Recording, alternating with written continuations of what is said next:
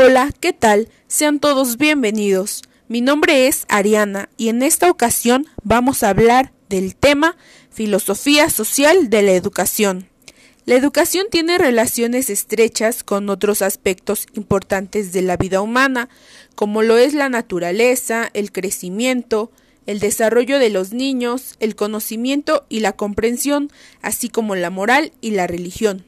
En sentido descriptivo, la educación es simplemente el nombre de una complicada red de instituciones y prácticas diseñadas para iniciar a los más jóvenes de la sociedad en la cultura prevaleciente, en los complicados patrones de prácticas, supuestos y expectativas que forman la vida social.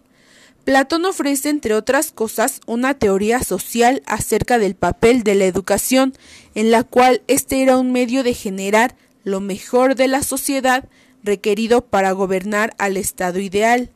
Para el sociólogo Durkheim, la educación era un medio para integrar y consolidar los lazos que aseguran a una sociedad estable, y según Dewey, la educación era el medio para facilitar lo que consideraba la clase más deseable de la sociedad, la democracia. Una pregunta importante en cada caso sería si la teoría es adecuada, es decir, si la educación hace o puede hacer lo que se dice de ella. Resaltando los siguientes puntos, podemos decir que son teorías sociológicas descriptivas, y el filósofo de la educación tiene que analizar el aparato conceptual que emplean y la consistencia de sus argumentos. Las teorías también pueden ser validadas por la evidencia empírica. Estas teorías también son ideológicas, sostienen que la educación debe servir a ciertas metas sociales. Las tres teorías mencionadas anteriormente tienen una función prescriptiva. Platón piensa que la educación debe producir la clase de sociedad descrita en la República. Durkheim que debe tender a una sociedad estable y cohesionada. Dewey nos dice que el resultado deseable de la educación sería un modo de vida democrático y cooperativo. Se argumenta que la educación debería servir para producir a una sociedad de iguales, que debe de haber igualdad en la educación e igualdad de oportunidades. Asimismo, se argumenta que la educación es un medio para obtener la libertad y que debe haber educación para la libertad o libertad en la educación.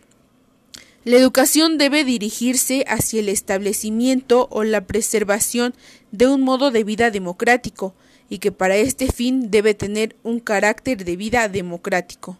Simplificando el tema de las tres teorías sociales de la educación, hablan de lo siguiente.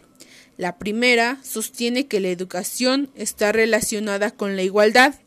La segunda teoría que está relacionada con la libertad. Y la tercera que debe servir a las causas de la democracia.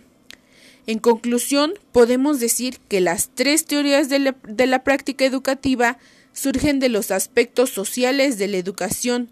La educación debe distribuir sus bienes y las ventajas igualitariamente entre aquellos con los que se trata. La educación debe realizarse en condiciones de libertad para los alumnos como para el maestro. La educación debe intentar producir ciudadanos para la democracia, por lo cual las escuelas deben ser instituciones democráticas. La preocupación por la igualdad educativa se expresa mejor como una preocupación por la justicia y el establecimiento de la justicia en la educación es compatible con la práctica de diferentes medidas educativas. Algunas libertades son requisitos para la educación, pero las libertades particulares deben juzgarse por sus consecuencias educativas. Y por último, la educación democrática es deseable en el grado en que la democracia es un arreglo político deseable y la práctica de la misma en las escuelas debe estar limitada por el propósito para el cual existen las escuelas, que es la educación de los niños y la preocupación de su bienestar a largo plazo. Gracias por haberte quedado hasta el final. Espero que el tema sea útil para ti.